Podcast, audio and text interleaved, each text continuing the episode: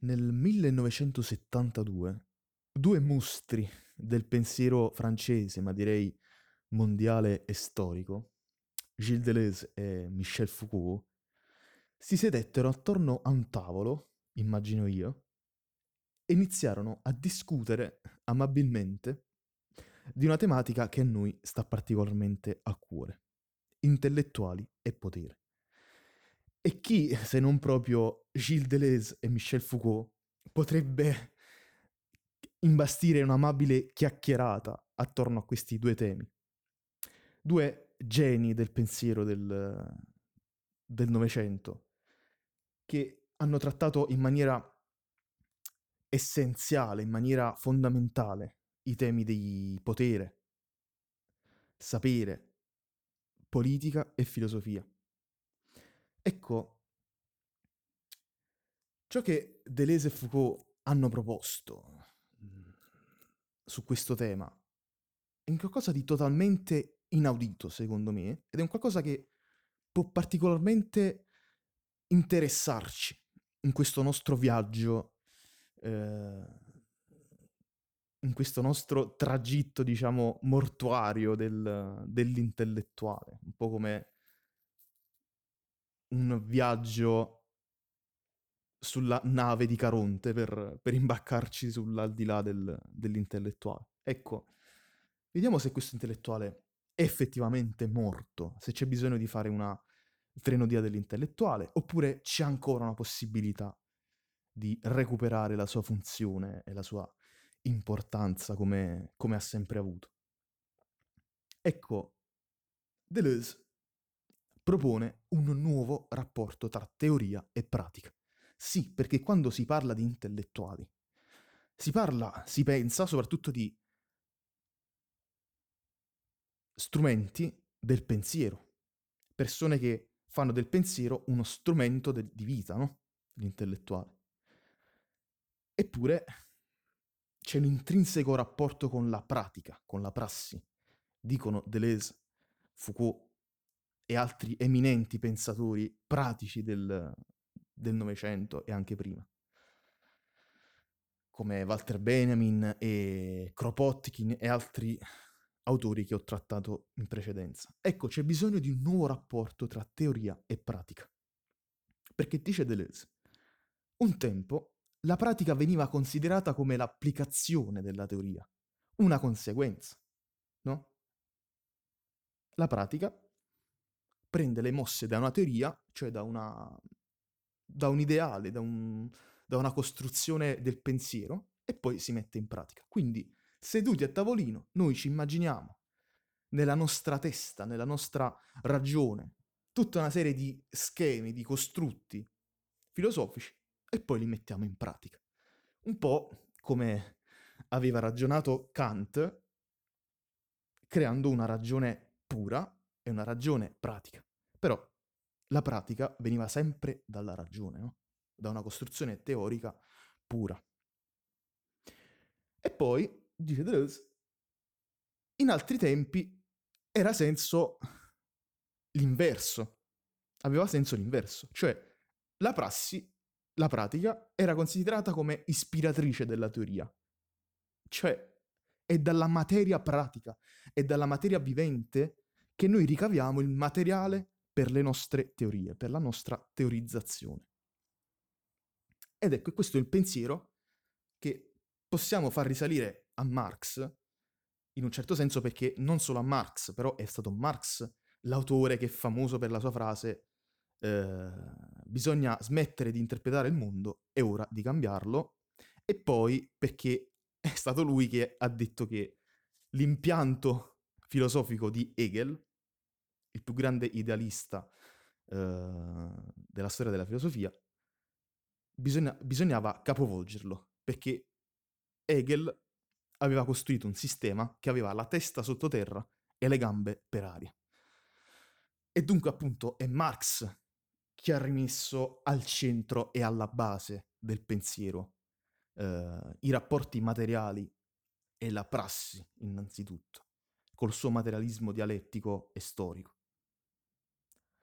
Però, dice Deleuze, Il rapporto tra teoria e pratica, in entrambi i sensi che abbiamo detto adesso, era nei termini di un processo di totalizzazione, cioè o la teoria totalizzava la prassi, la pratica, o la, ma- o la pratica finiva per totalizzare la teoria.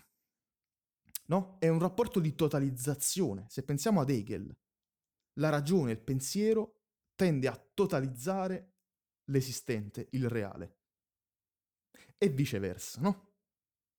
Ma per noi la questione è totalmente differente, perché i rapporti tra teoria e pratica sono molto più parziali e frammentari.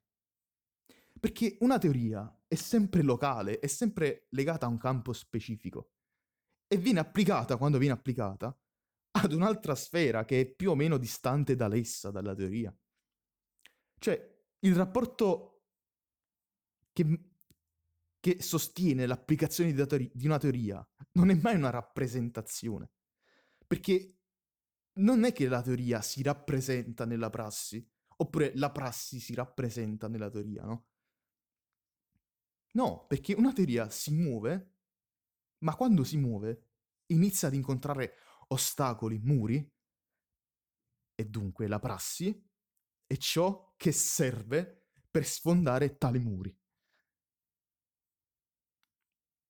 Il rapporto tra teoria e prassi innanzitutto è molto più pratico e meno totalizzante, molto più locale, molto più accessibile da un certo punto di vista e molto più pragmatico perché la prassi è ciò che serve per sfondare i muri che la teoria incontra.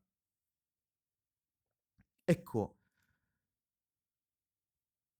qui si inserisce Foucault, perché Foucault, intorno agli anni 60 e 70, era un attivista acceso e appassionato per i diritti dei prigionieri o eh, dei pazienti ospedalieri, eh, in particolar modo i pazienti psichiatrici, quindi eh, tutte quelle soggettività che erano confinate o a livello, diciamo, disciplinare, quindi a livello eh, della prigione, o a livello eh, medico, psicologico, quindi i pazienti psichiatrici nei manicomi. Ecco, Foucault si era molto impegnato in questo senso, per una liberazione di queste soggettività che erano tenute in scacco da un potere che si era fatto eh, un biopotere, cioè si era fatto un potere che ingabbiava, insomma, le forme di vita, ingabbiava i corpi stessi di coloro che erano sottomessi al potere. E Foucault si impegnò per questo.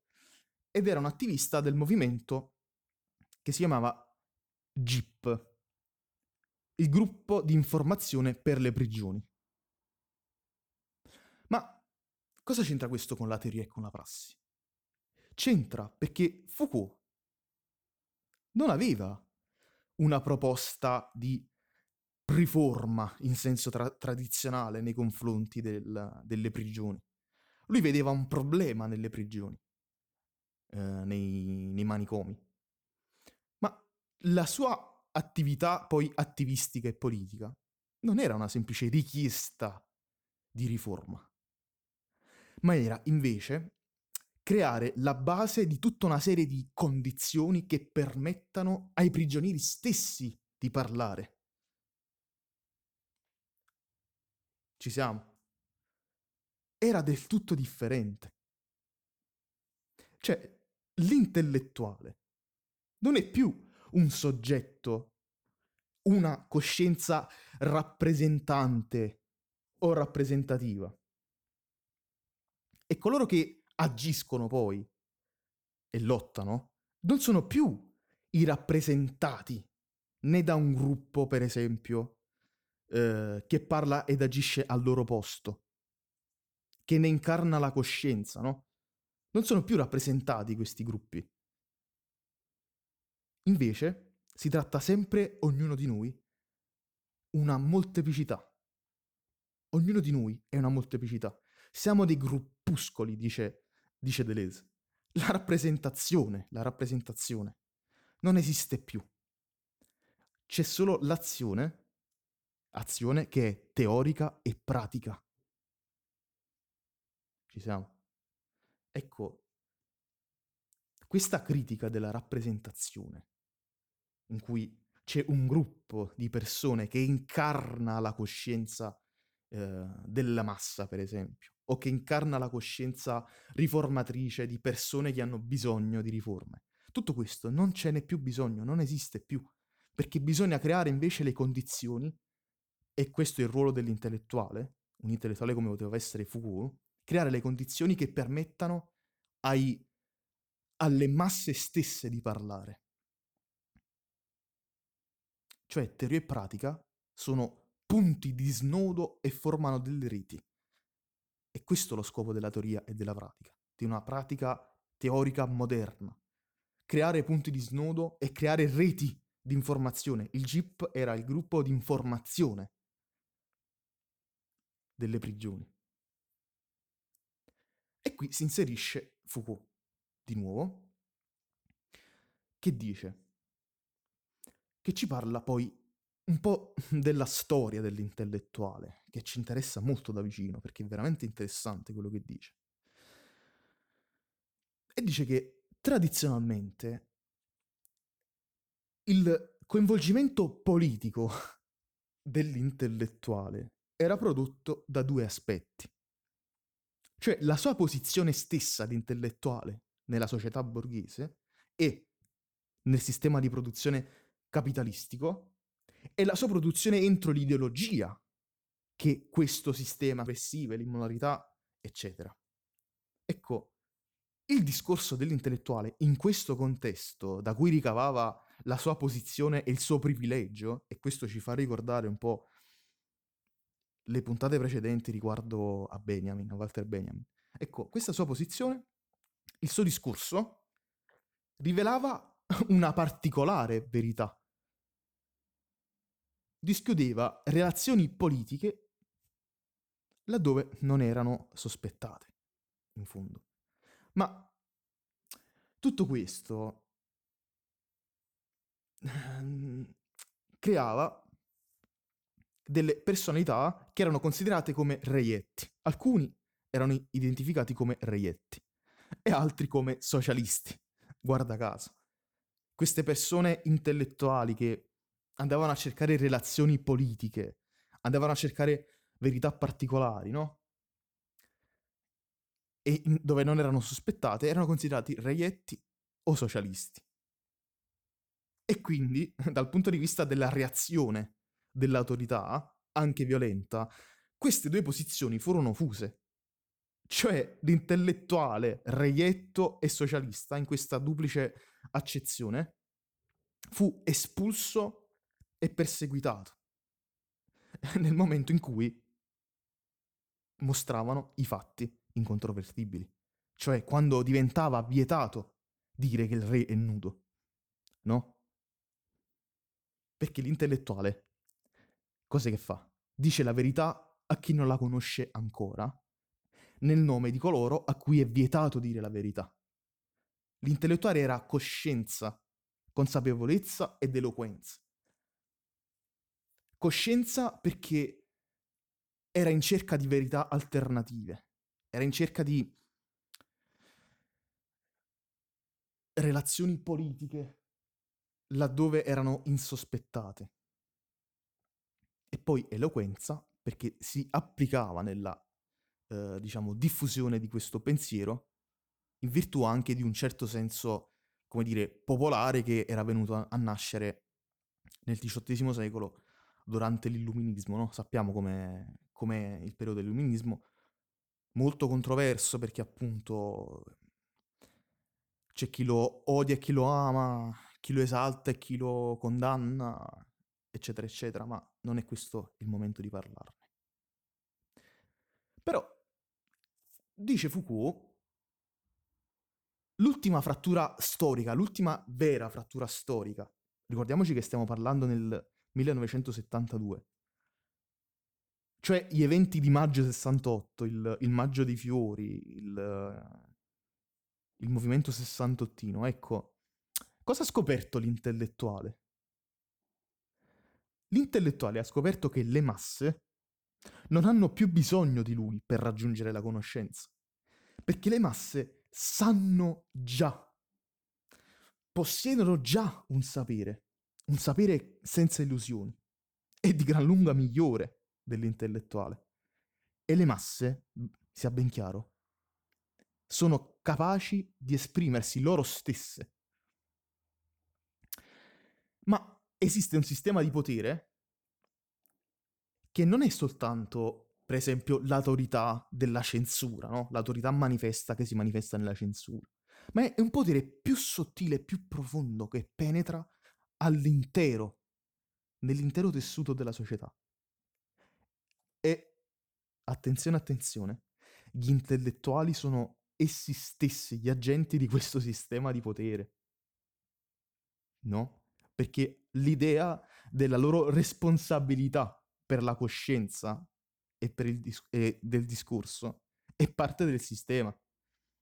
E allora cosa succede? Se l'intellettuale è parte di un sistema che gli dà un privilegio e al quale lui deve rispondere, allora il ruolo dell'intellettuale non è più porsi alla testa eh, di una massa per esprimere la verità sommessa e sommersa della collettività, ma invece ciò che deve fare l'intellettuale è smettere di essere la rappresentatività, no? come diceva anche Deleuze, smettere di porsi come rappresentante, e invece il suo compito è combattere contro le forme di potere che lo trasformano in oggetto e strumento del potere, come strumento della verità, di coscienza e di discorso del potere.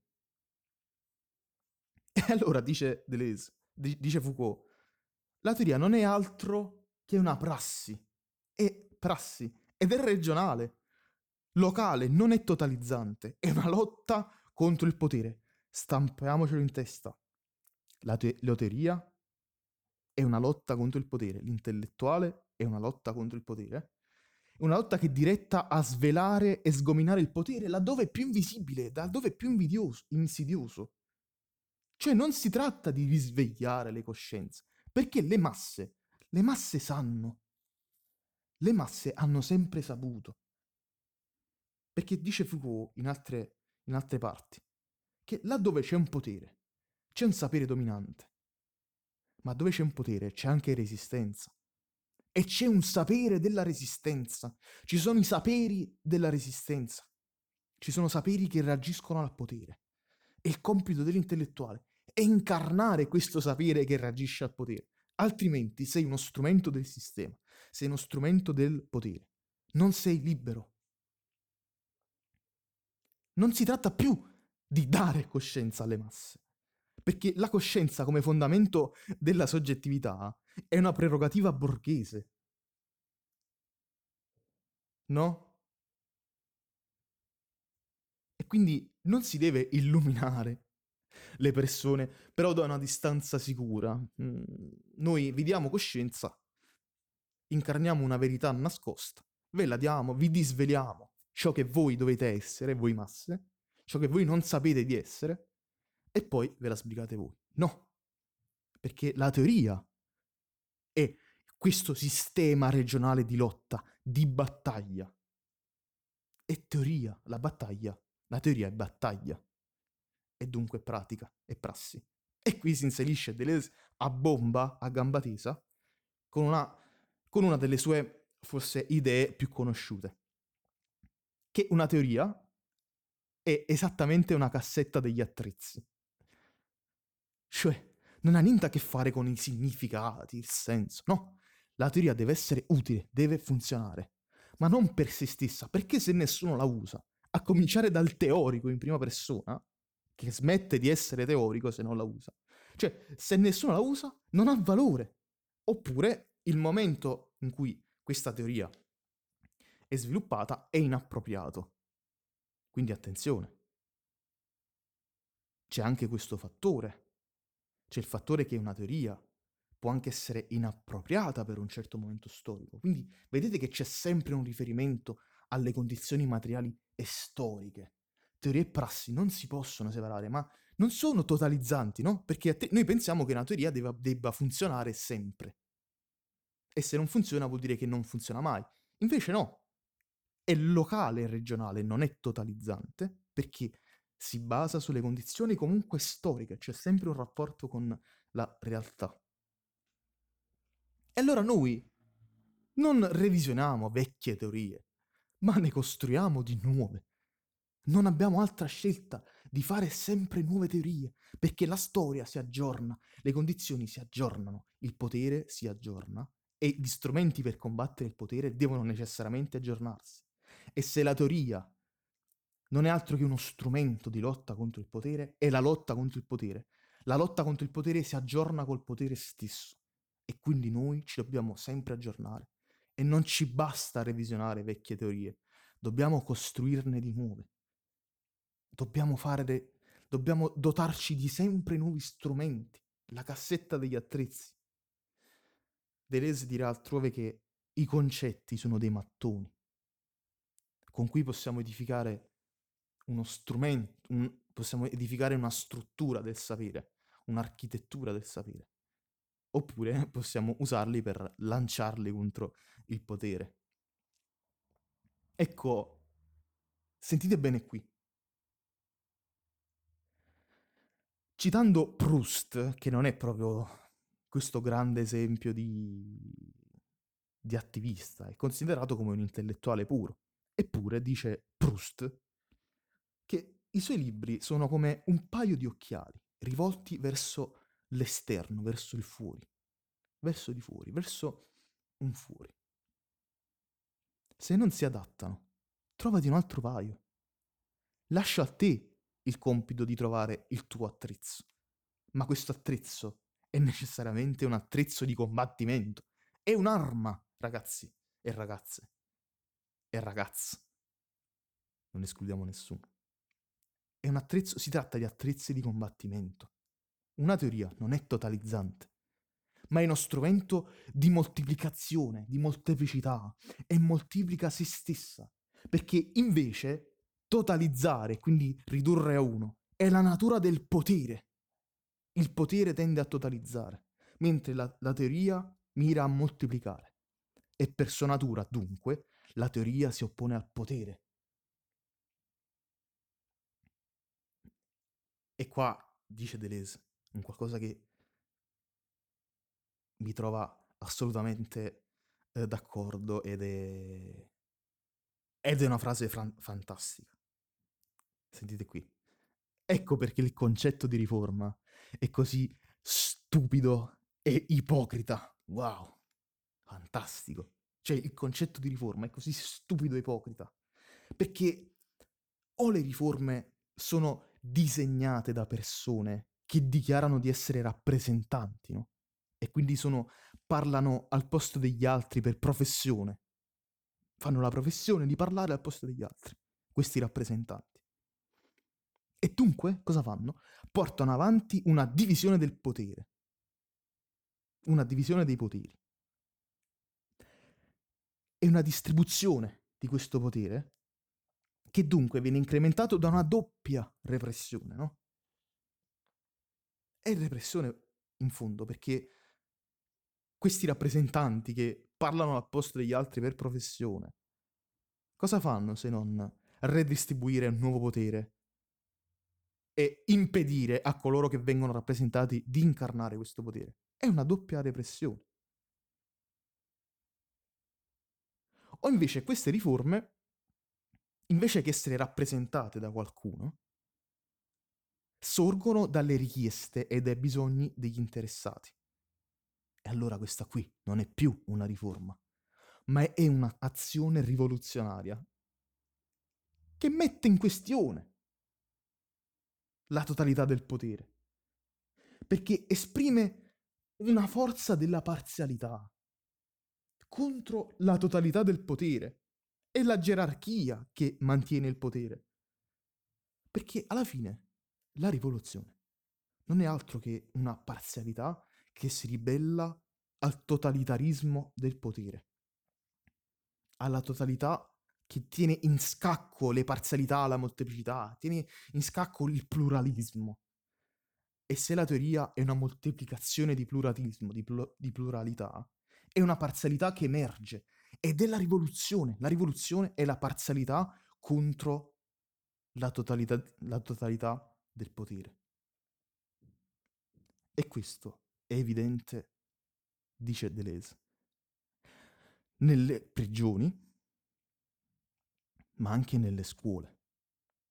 E qui torniamo alla questione di lasciar parlare le soggettività, di lasciar dire quello che sanno, lasciar parlare il discorso degli oppressi, il discorso delle soggettività, senza pretendere di parlare al posto loro. Dice Deleuze qualcosa di struggente.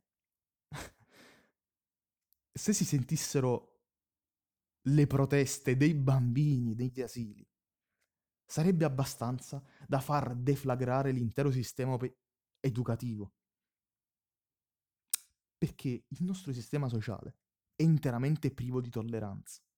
E questa intolleranza del sistema è la prova, non è nient'altro della prova che è una fragilità, di una fragilità estrema. E per questo ha bisogno di una forma globale di repressione. E qua io non, ce la, non posso non, non sottolineare ogni frase di Deleuze con, con un aggettivo di tipo elogiativo, perché dice qui che Foucault ci ha insegnato qualcosa di assolutamente fondamentale, che parlare al posto degli altri è qualcosa di indegno. Sì, è indegno pretendere di parlare al posto degli altri, pretendere di insegnare qualcosa di loro stessi agli altri, di tirare fuori una coscienza, di risvegliare le coscienze. È, è qualcosa di indegno perché le persone sanno. Tutto ciò che bisogna fare è lottare per dare una voce alle persone che sanno e purtroppo non possono per colpa del potere. Tutto ciò che bisogna fare è dare una voce a chi non ha voce e dare una forza a chi non ha forza, a chi è stato deprivato della possibilità di agire, tramite una rivoluzione e tramite una teoria che sia rivoluzionaria, che sia un'arma, che sia uno strumento di lotta. Ecco. Infatti, qui Foucault parla delle prigioni e dice che i prigionieri, quando iniziano a parlare, questi prigionieri iniziano a parlare, possiedono una teoria della prigione, del sistema penale, della giustizia. Hanno un discorso che cos'è altro se non un discorso contro il potere. Il controdiscorso dei prigionieri, cioè che coloro che noi chiamiamo delinquenti. Non si tratta di una teoria sulla delinquenza, ma si tratta del controdiscorso dei delinquenti, dei prigionieri. E dunque è un discorso locale ancora una volta e marginale, perché si tratta del discorso particolare di questa soggettività sottomessa a un potere che sono i prigionieri. E capiamo un po' meglio perché le prigioni sono così importanti dal punto di vista del potere e del discorso. Perché il sistema penale è la forma in cui il potere si mostra nella maniera più ovvia come potere, cioè come dominio sbattere qualcuno in prigione, confinarlo, deprivarlo di cibo, di calore, impedirgli di uscire, di fare l'amore, dice Foucault. Questa è la manifestazione di potere più sfrenata che si possa immaginare. E qua c'è la testimonianza di una prigioniera di 40 anni che parlando a Deleuze, avendo la possibilità di esprimere la sua voce, dice che immaginate a me a 40 anni che vengo messa in punizione a pane ed acqua. Ecco, questo è un qualcosa di, di stupefacente. Cioè, non è tanto l'infantilità dell'esercizio del potere, no? Ma il cinismo, cinismo con cui il potere si esercita come potere, nel modo più arcaico, puerile e infantile. Da bambini noi sappiamo cosa significa essere puniti a pane d'acqua. E la prigione, attenzione, è l'unico luogo dove il potere è manifesto nella maniera più nuda, eccessiva ed è giustificato come una forza morale tutto il diritto di punirti, perché tu sai che è un crimine rubare. E tutto il diritto di punire per il potere. E per una volta il potere non si nasconde o non si maschera, ma si rivela come una tirannia, una tirannide, nei minimi dettagli. È cinico, ma allo stesso tempo puro e pienamente giustificato perché la sua prassi si svolge nella cornice della moralità. La sua brutale tirannia appare come il serafico dominio del bene sul mare, male, dell'ordine sul disordine. Eh, ma qua è qualcosa di, di importantissimo, questa cosa qui. Capite come il potere si esercita nelle prigioni nella sua maniera più brutale, cinica e assoluta, e a suo tempo infantile, perché dotata della cornice della moralità. È giusto, ed è giusto come è giusto il dominio serafico e quasi sacrale del bene con la lettera maiuscola sul male con la lettera maiuscola, dell'ordine sul disordine. E dice Deleuze, è vero anche il contrario. Cioè, non sono solo i prigionieri che sono trattati come bambini, ma sono i bambini che sono trattati come prigionieri. I bambini sono soggetti a un'infantilizzazione che a loro è aliena. Cioè, vi rendete conto dei bambini che sono soggetti a un processo di infantilizzazione che non appartiene loro? Le scuole riproducono le prigioni e le fabbriche, dice Deleuze, sono la loro approssimazione più vicina. Le fabbriche sono un'approssimazione delle prigioni. E, per esempio, uno stabilimento della Renault, in cui i dipendenti, gli operai hanno tre ticket al giorno per andare al bagno. È qualcosa di, di sconcertante. Prendiamo un riformista delle prigioni del XVIII secolo, Jeremy Bentham, che propone una riforma delle carceri. Cosa propone come riforma delle carceri? Propone un sistema circolare dove l'individuo passa impercettibilmente da scuola a fabbrica, da fabbrica a prigione e viceversa. L'impulso riformista. Quanto è stupido e ipocrita l'impulso riformista, in questo senso. Invece di permettere alle persone di parlare e agire per conto loro, si pone nel mezzo una rappresentatività, una rappresentatività che eppure è una falsa rappresentatività perché si tratta sempre del potere.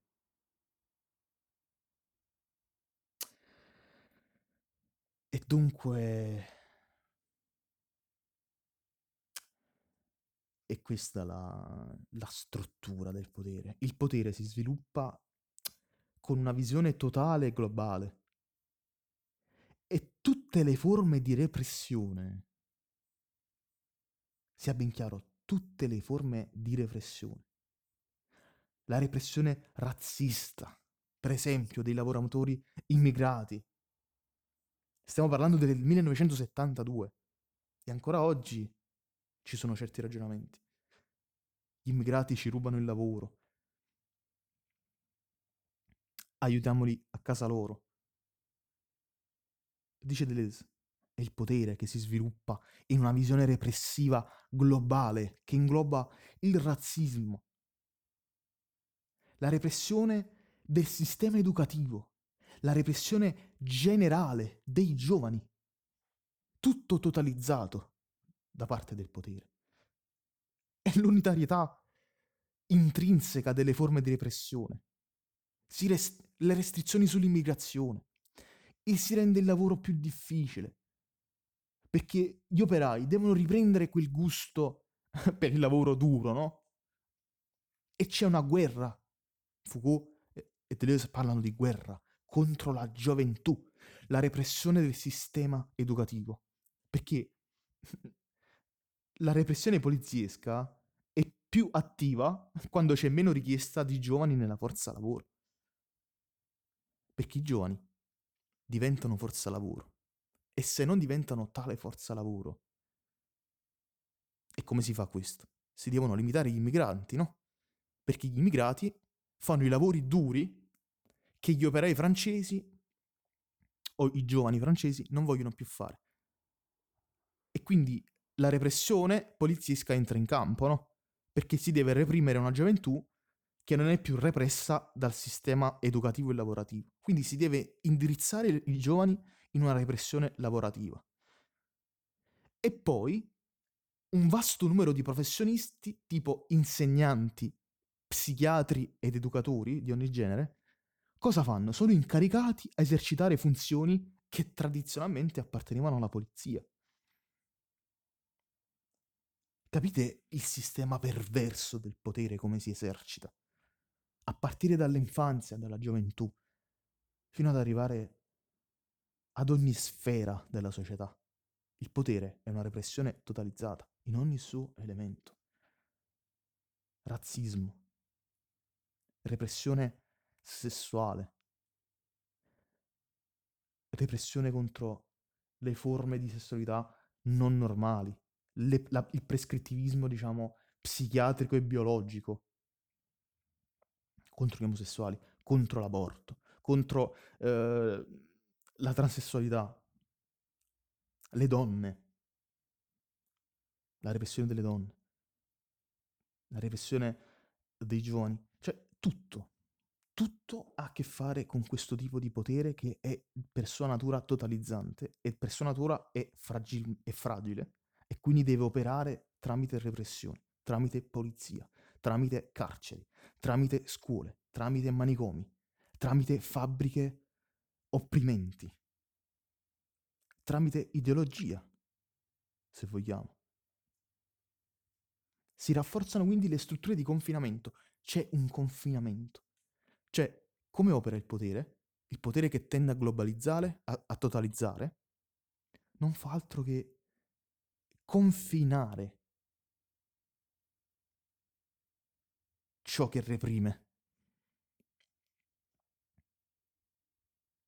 Confinamento, le strutture di confinamento, scuole, carceri, manicomi, fabbriche. E aggiungo io, per esempio, le città sovraffollate, le, uh, l'urbanizzazione che è avvenuta per esempio nel, nella rivoluzione industriale, con queste, uh, questi agglomerati di, di abitazioni in cui gli operai si trovavano ammassati e facevano la spola tra il confinamento della fabbrica e il confinamento di queste abitazioni eh, disumane, no? Le città e, e così via. Ecco, allora, dice Foucault, e Deleuze, dicono Foucault e Deleuze, bisogna fare delle controffensive contro un potere che è globale, bisogna fare controffensive localizzate, difese attive e anche preventive. Non bisogna totalizzare ciò che è totalizzato da parte del potere. Dobbiamo andare contro questa cosa. Dobbiamo andare contro eh, strutture rappresentative centralistiche e contro le strutture gerarchiche, seppur di risposta al potere, ma dobbiamo evitare di, di ragionare come, e di agire come agisce il potere. Bisogna fare delle forme laterali di affiliazione, reti a base popolare, reti, non strutture centrali, reti. Non si tratta più di interpretare la politica tradizionalmente come competizione che mira alla distribuzione del potere attraverso questi agenti rappresentativi, no? Che potrebbero essere il partito, eh, eccetera. No. Non si tratta di competere per il potere e, resi- e redistribuire un potere con dei rappresentanti che gareggiano come dei campioni. Vi ricordate i campioni che gareggiano per il, per il loro signore feudale? No, non si tratta più di questo perché la realtà è ciò che accade nelle fabbriche, nelle scuole, nelle caserme, nelle prigioni, nelle stazioni di polizia e lo sappiamo perché lo abbiamo vissuto. Quest'estate lo abbiamo vissuto. Stiamo parlando, questo, questo dialogo che è avvenuto fra Foucault e Deleuze è del 1972. Nel 2020, quest'estate, l'abbiamo vissuto sulla nostra pelle. O meglio, non nostra perché noi italiani non abbiamo potuto neanche, neanche, immaginare ciò che è potuto succedere, per esempio, nelle strade di, di Filadelfia o di, di altri luoghi dell'America. Eppure è questo che avviene. E questa azione porta con sé un tipo di informazione che è del tutto diversa da quella dei giornali. I giornali, cosa... Gli organi di informazione, tutte queste cose qui, per loro natura non possono farne parte. Perché, come diceva anche eh, Foucault, perché l'istituzione del GIP, del gruppo di informazione eh, sulle prigioni, era così importante? Perché non si trattava di riportare ciò che volevano i riformisti della prigione, ma si trattava di dare la voce, di dare reti di informazione dei, delle persone, diciamo, oppresse loro stesse. no? E quindi dice Foucault, ma perché ci sono così, è così tanto difficile trovare forme di lotta adeguate contro il potere? Sarà forse perché ignoriamo ancora il problema del potere? Dice Deleuze, dice Foucault, aspe- abbiamo dovuto aspettare fino al XIX secolo prima di, di capirci qualcosa sullo sfruttamento, per esempio, sul, sul capitalismo, sul potere. Marx, prima di tutti, ma poi anche Freud con la repressione. Abbiamo, sappiamo come Marcuse, per esempio, ha interpretato Freud proprio in questa uh, prospettiva. Eppure Marx e Freud non sono riusciti a soddisfare questa cosa enigmatica, perché Foucault parla di quasi di un enigma, l'enigma del potere, che è visibile e invisibile allo stesso tempo, è presente e nascosto allo stesso tempo è ubiquo, cioè si trova ovunque, è totalizzante, no? Perché, per esempio, le teorie del governo, le analisi tradizionali del potere non esauriscono il campo del potere, perché il potere è un enigma totale. Chi lo esercita? Chi lo esercita il potere? Dove?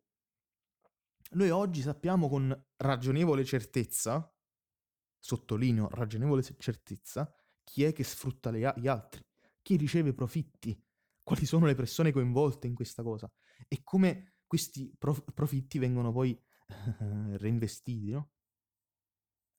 Il meccanismo del capitalismo e della società liberale borghese come, come ufficio, diciamo, come comitato d'affari della borghesia. Ecco, eppure non sappiamo che il potere non è nelle mani di chi, di chi governa alla fin fine, no?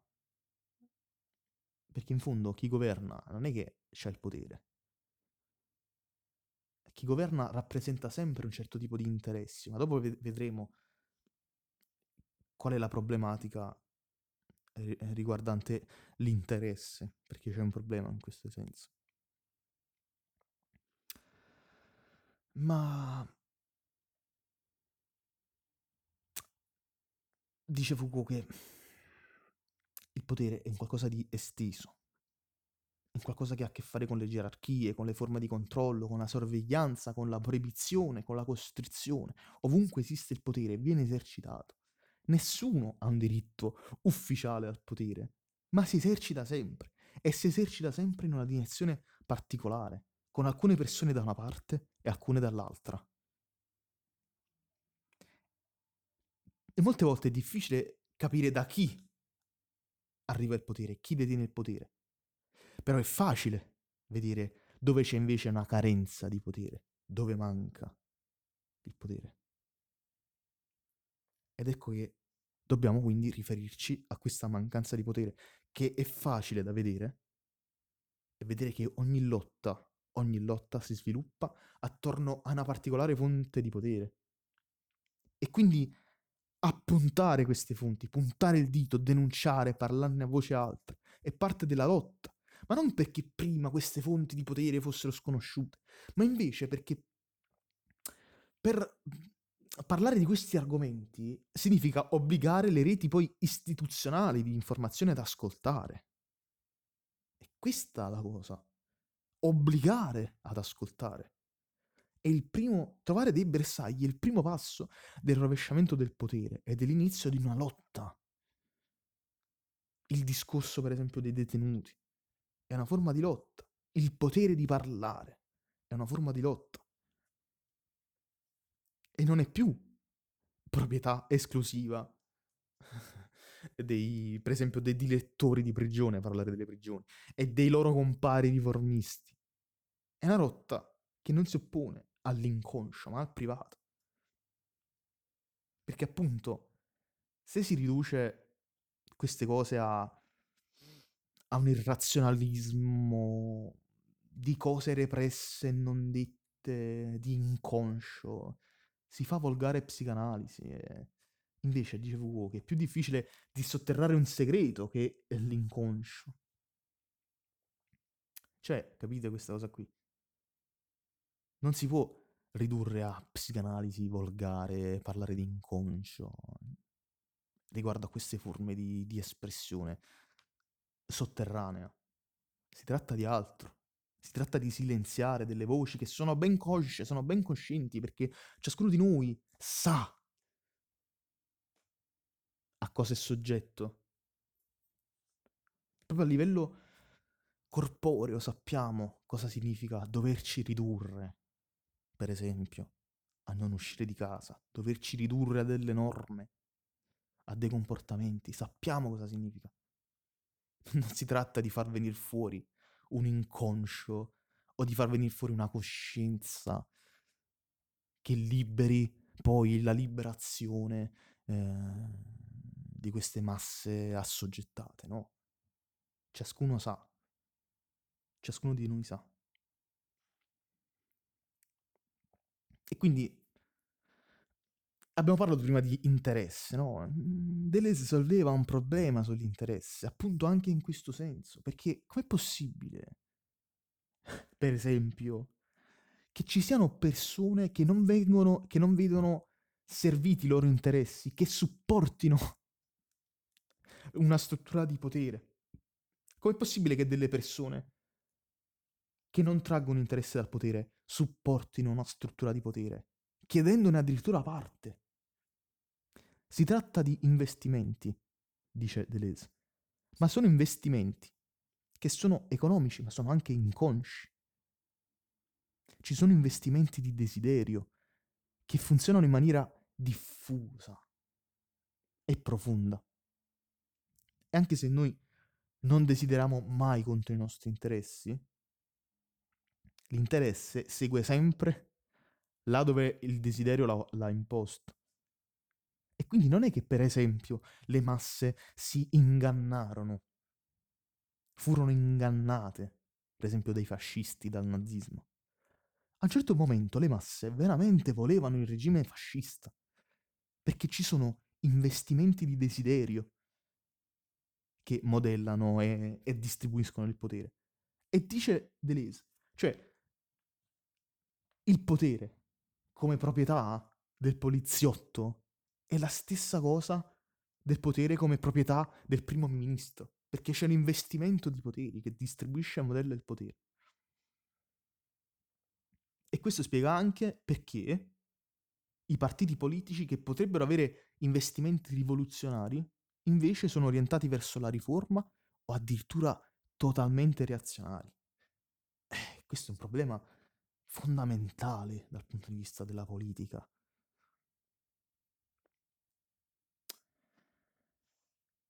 Perché dice poi anche Foucault, non è che coloro che esercitano il potere hanno interesse nel suo, eserci- nel suo esercizio di questo potere. E non è neanche possibile sempre, per chi ha degli interessi, esercitare un potere. Ci sono il rapporto tra desiderio, potere, interesse, è molto più complesso.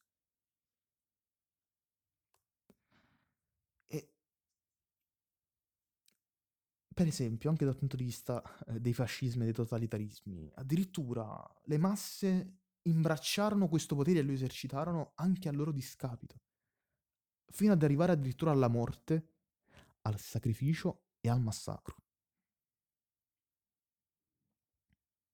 Eh. Viva la muerte, no? Era il motto dei, dei fascisti.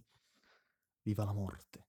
Questo spirito di sacrificio, ma non soltanto eh, del patriota che si, sacrifi- che si, sacrifica per la patria, ma molto spesso, come dice Umberto Eco nel fascismo eterno, che forse tratteremo in futuro, molto spesso il, il sacrificio è quello altrui, è il massacro altrui.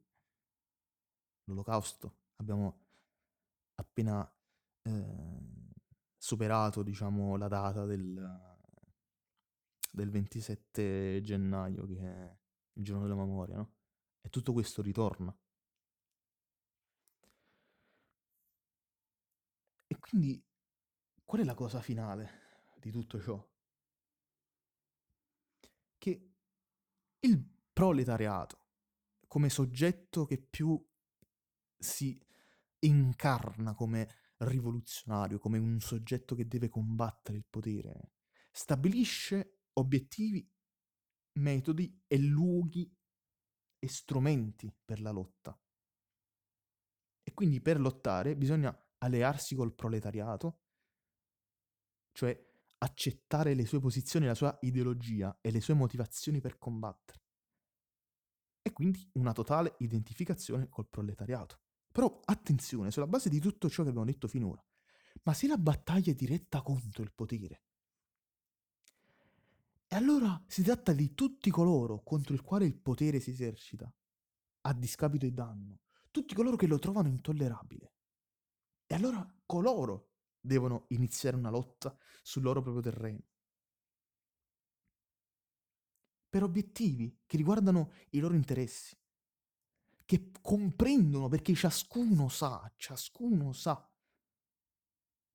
e con metodi che possono determinare essi stessi si entra in un processo rivoluzionario. E dunque, tutti coloro che subiscono il potere entrano in modo naturale come alleati del proletariato, perché il potere si esercita nel modo in cui il potere è, perché il potere lo fa per mantenere intatto lo sfruttamento capitalistico. Quindi costoro, costoro che lottano a fianco al proletariato, che si identificano col proletariato, sono anche coloro che subiscono il potere in altre forme. Per esempio, in forme localizzate. Abbiamo sempre parlato di questo potere che è localizzato, no? E quindi in forme localizzate. Donne, prigionieri, militari di leva che esistevano eh, fino agli anni 80-90, no? Pazienti ospedalieri, eh, psichiatrici, che oggi non esistono più, però comunque esiste ancora un forte, un forte problema con, con questo. E omosessuali, dicevo Foucault. Ecco, hanno iniziato una lotta specifica contro il potere e sono radicali, uno, senza compromessi, due, e non riformisti, tre. Rifiutano una nuova distribuzione dello stesso potere, si rifiuta un semplice cambio di padroni. Si lotta contro i controlli e gli obblighi che servono lo stesso sistema di potere. A- cioè, ragazzi e ragazze e ragazze, contro il potere del capitalismo, che oggi localmente e materialmente e storicamente si tratta del potere del capitalismo. E quindi tutte queste forme di oppressione non sono oppressione separate. La separazione dell'oppressione è un prodotto dell'ideologia borghese e della repressione capitalistica, che va a confinare, no? Abbiamo parlato di, del confinamento. Cosa fa il potere? Confina. Invece tutte queste persone che si trovano soggiogate al potere, donne, prigionieri, eh, lavoratori, eh, studenti, eh, bambini, pazienti omosessuali, chiunque, devono lottare insieme contro la totalizzazione del potere. E quindi voglio concludere con, con questa frase che ancora una volta è straordinaria di Deleuze. Cioè, se noi vogliamo svelare il carattere diffuso del potere, siamo condotti necessariamente al desiderio di farlo esplodere completamente. Bellissima questa espressione, mi fa... mi fa eccitare.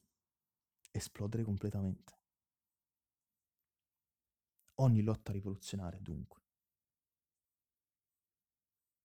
Sebbene abbiamo detto locali e parziali, ogni lotta rivoluzionaria è unita al conflitto dei lavoratori, dei proletari e al conflitto contro il potere del capitalismo in tutte le sue forme. Ecco quanto c'è di importante in tutto questo che abbiamo affrontato in questa,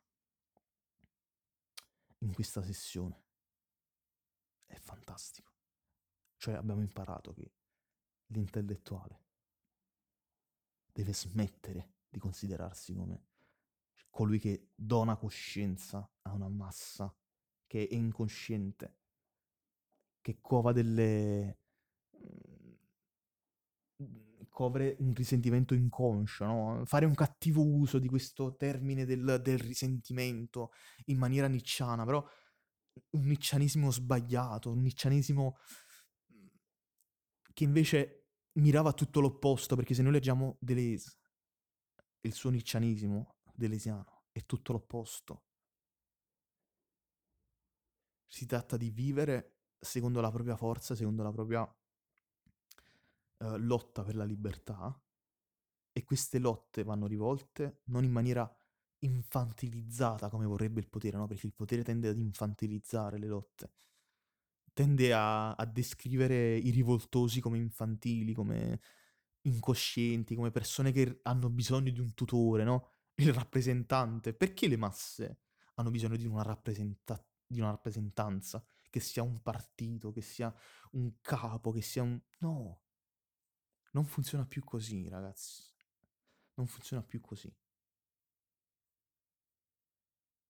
Ciascuno sa.